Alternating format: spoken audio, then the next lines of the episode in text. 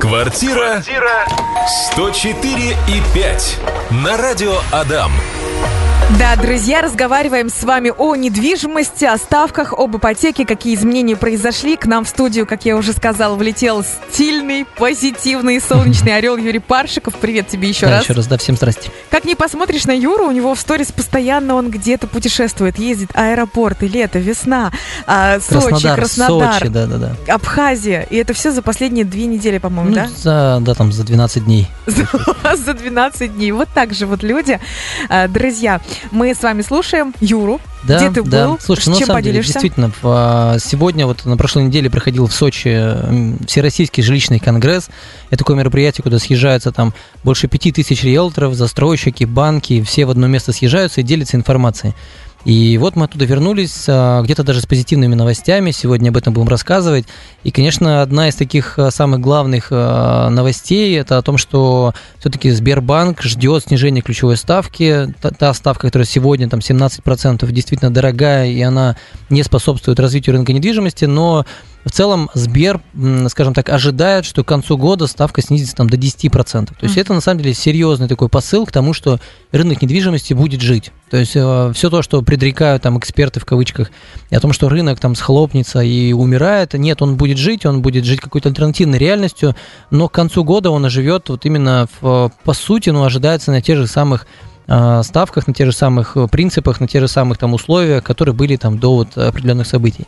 Поэтому тем гражданам, кто сейчас решает вопрос с продажей или думает о том, что мне делать, действительно планировать все равно нужно. Поэтому сейчас, конечно, сломя голову принимать решение о покупке или о продаже не стоит, просто более ответственно к этому вопросу надо подходить.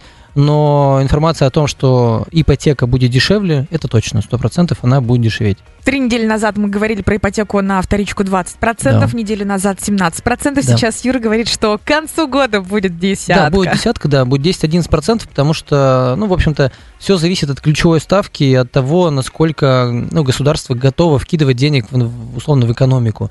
Мы получили обратную связь от банковского сектора, от застройщиков о том, что рынок недвижимости будет жить. Он будет хорошо субсидирован на, за счет государства э, отрасль строительства. То есть э, ставки в пределах там 6-8% на новостройки – это реальность, она никуда не девается. 6-8% на новостройки. 6-8% Мгм. новостройки, да. В- То есть с этими продуктами уже можно работать, они в целом всегда такие были, и это, это позволяет существовать рынку недвижимости новостроек, да.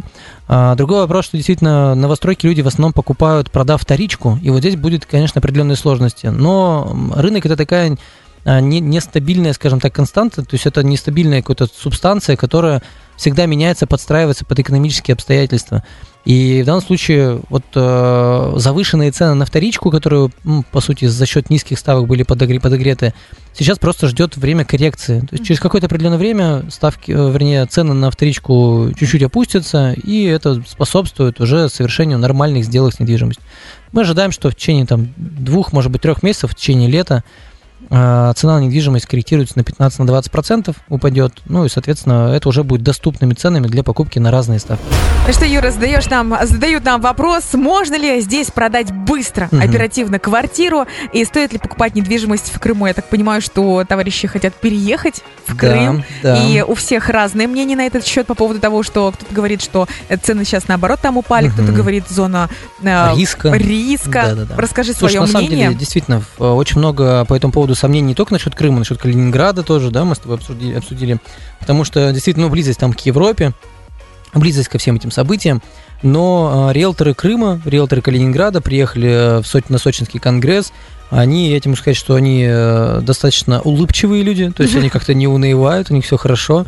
И действительно, они говорят, что нет, рынок живет, в Крыму немножко недвижимость подешевела. а, Это связано с тем, что, во-первых, ажиотаж такой спал, ну, первичный, который был изначально. Во-вторых, а, ну, в целом он как-то стабилизировался рынок, и вот он стал такой более-менее понятным. А, Застройщики вышли на определенное там плато, так называемое, то есть они те объемы, которые нужно было, они выдают и строят. А, Более того, застройщики даже ну, на нашем риэлторском сленге начали платить КВшки, ну, то есть, соответственно, комиссионное вознаграждение риэлторам за то, чтобы мы приглашали других клиентов. Поэтому в целом рынок живет. И, наверное, таким показателем того, живой ли рынок в том или ином регионе, это платит ли застройщик риэлторам или не платит. Если вот в каком-то регионе застройщик перестает платить, это значит, что у застройщика какая-то фигня происходит ну, с ценообразованием, с его экономикой и какие-то проблемы определенные а, если он перестает платить. И, соответственно, видно, что по экономике региона что-то не то творится. Ну, вот для нас это такой триггер. Крыму, в Калининграде все в порядке этим. Юра, это, согласись, было бы странно, если бы на конгресс приехали грустные риэлторы из Сочи, из Калининграда и такие, у нас все плохо, у нас не покупайте. Слушай, на самом деле, но, да, приезжали ведь и грустные риэлторы, да, были такие. А можешь сказать, какие области и города? А, например, ну, Вологодская область, там как бы там у них печаль, да, там, несмотря на то, что там Череповец, Вологда, несмотря на то, что там а, ну, сталилитейные заводы достаточно серьезные, прям градообразующие. Там у людей достаточно много денег, но строительство там не ведется. Вот. Люди готовы покупать там 150 тысяч за квадратный метр mm-hmm. недалеко от Москвы, поэтому цены такие. Но застройщики не строят ничего. И вот э, тоже и риэлторы, конечно, там Грустные. такие печальные, да. Смешно звучит, но на самом деле история не смешная. А что по поводу продажи быстрой квартиры здесь и покупки в а, Крыму? Слушай, ну на самом деле, э, вот чтобы быстро продать, сейчас нужно немножко уронить тогда цену, получается, потому что вот одна из информаций, которую, кстати, никому нельзя рассказывать, но так уж и быть, между нами, девочками, да, мы здесь втроем, больше нас никто не слышит. А, информация о Сбербанке. На 13 число, на 13 получается апреля Сбербанк по России должен был выдать 350 тысяч ипотечных займов. То есть, ну, это огромная цифра.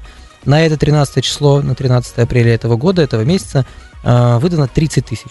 То есть mm-hmm. рынок схлопнулся в 10 раз. Mm-hmm. То есть, ну, как бы, это колоссальная потеря, колоссальное падение. И, конечно, Сбербанку даже было выдано от э, ФАС предписание о том, чтобы не выдавать никаких прогнозов, ничего не рассказывать, для того, чтобы не кошмарить рынок. Потому что их информация может ну, какие-то колебания на рынке создать. А, о чем это в целом говорит обычному обывателю? Это говорит о том, что спрос на недвижимость упал в 10 раз. То есть, если раньше, условно говоря, на 10 квартир находился 10 покупателей, то сейчас на 10 квартир один покупатель. Угу. Поэтому, конечно, человек с деньгами, тот, у кого сейчас есть хоть какая-то наличность или возможность приобретения квартиры, он будет не то что на вес золота, он будет на вес там платины, наверное. Ну, то есть он будет очень ценен.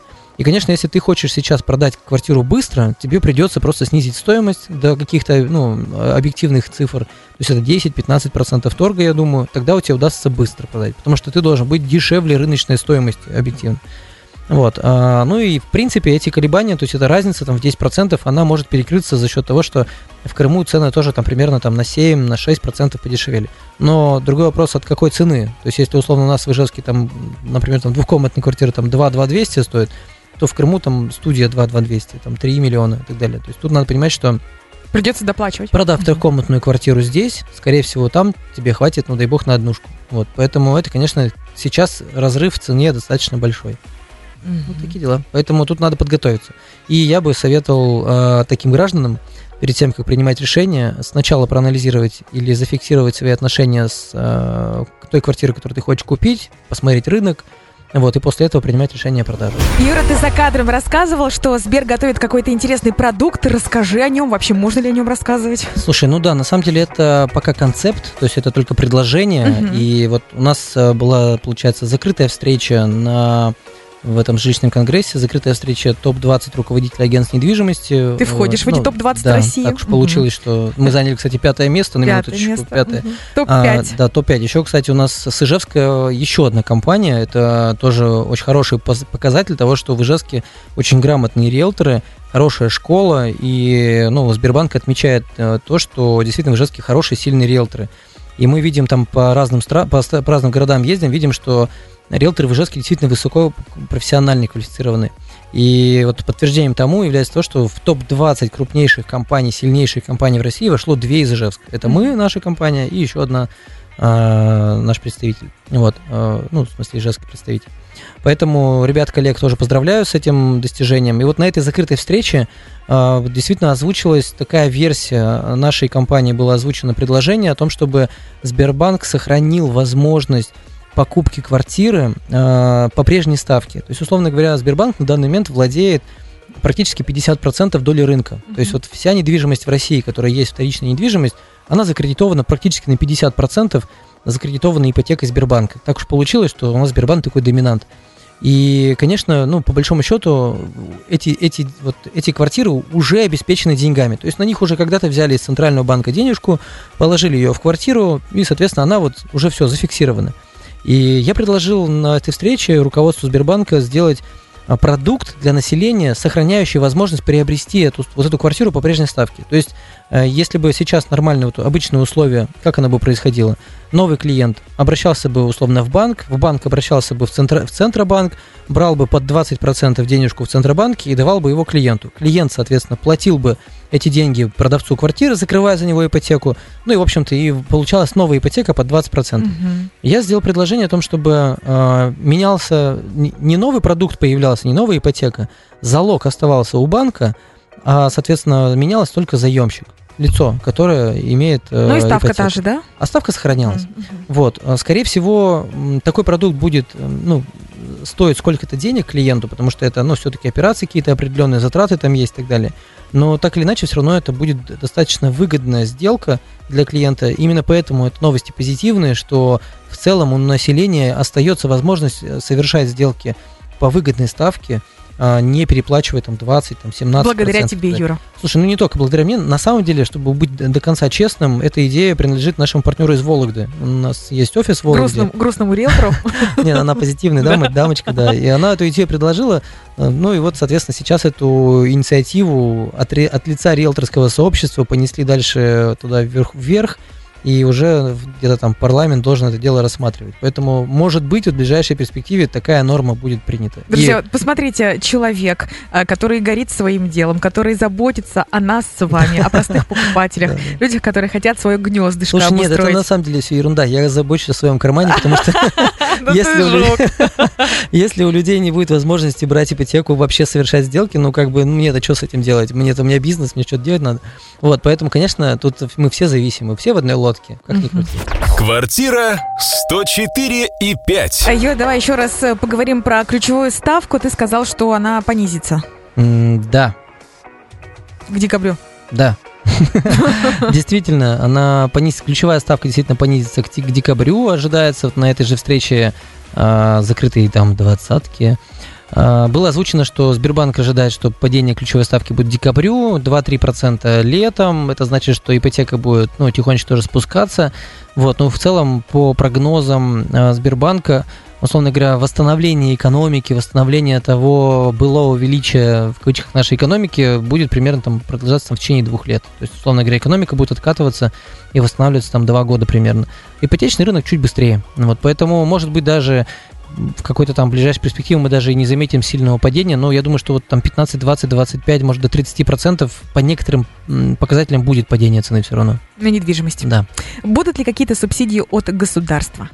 А, субсидирование тоже остается. А, на самом деле субсидии заложены на два с половиной года вперед. Ну, то есть вот Сбер нам говорит, что а, все субсидии, которые были рассчитаны, они остаются, и они с прогнозом на 2,5 года вперед.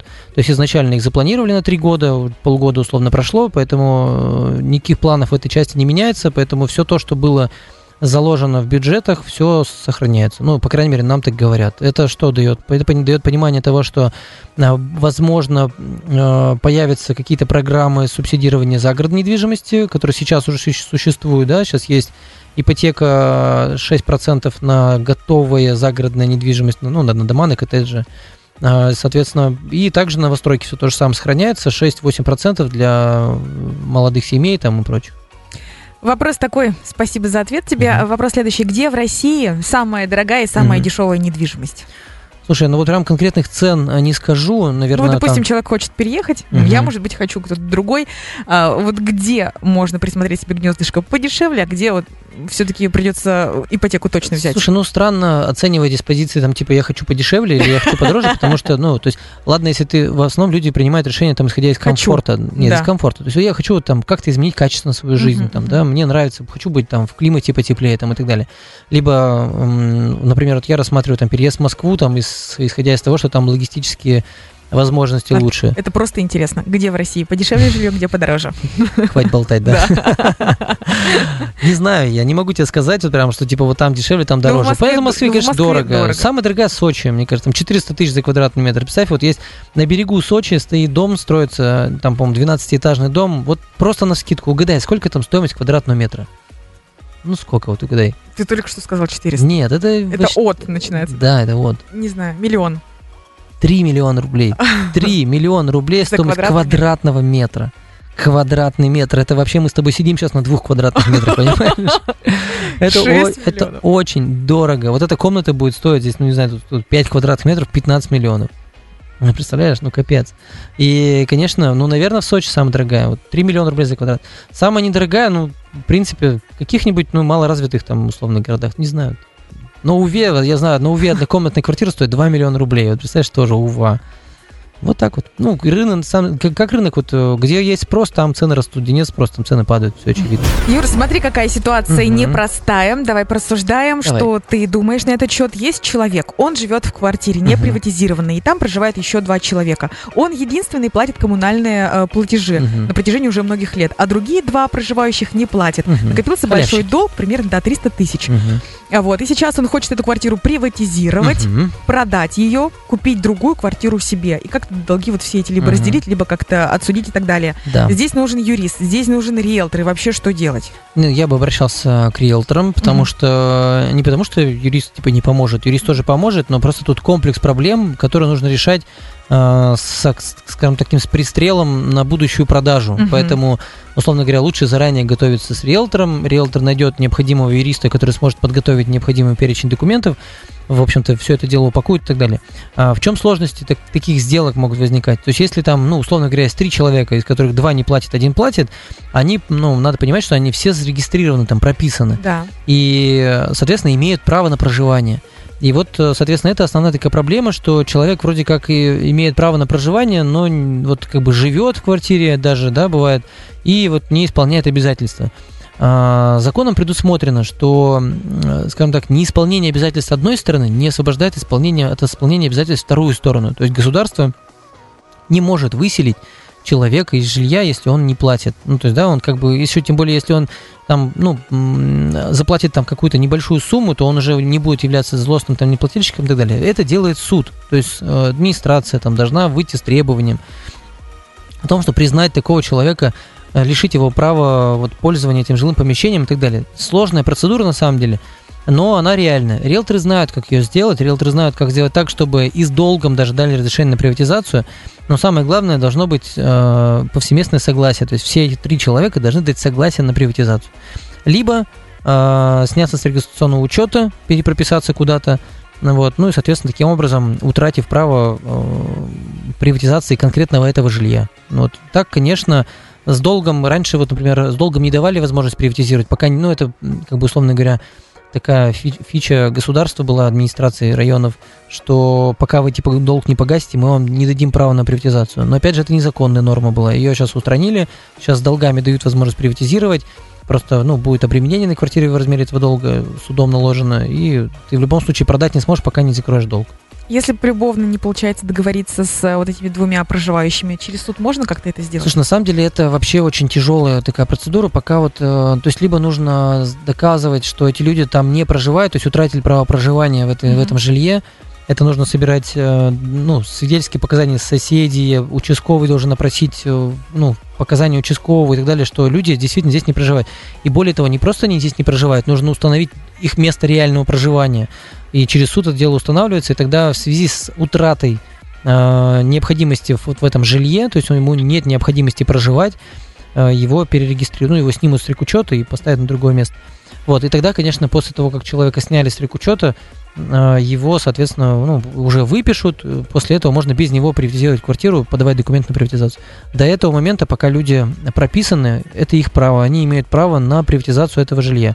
Тут еще момент такой, что иногда бывает так, что люди а, выписываются, там временная регистрация остается, там, да, или, или даже если вот они, ну, скажем так, перерегистрируются, но не участвовали в этой приватизации, они могут приобрести такой порядок, как, там, в общем, 19 статья Водного закона в жилищный кодекс, она раньше давала возможности, по сути, пожизненно иметь право регистрации, право проживания там в квартире в такой. Но она с прошлого года утратила частично свою силу, и поэтому люди, ну, в общем-то, вот такая норма, как пожизненная регистрация, пожизненные жильцы, они вот, скажем так, утратили свою силу. Поэтому через суд устанавливается, что человек утратил право проживания и подлежит выселению, либо снятию с регистрационного учета, и, и после этого можно приватизировать уже квартиру самостоятельно.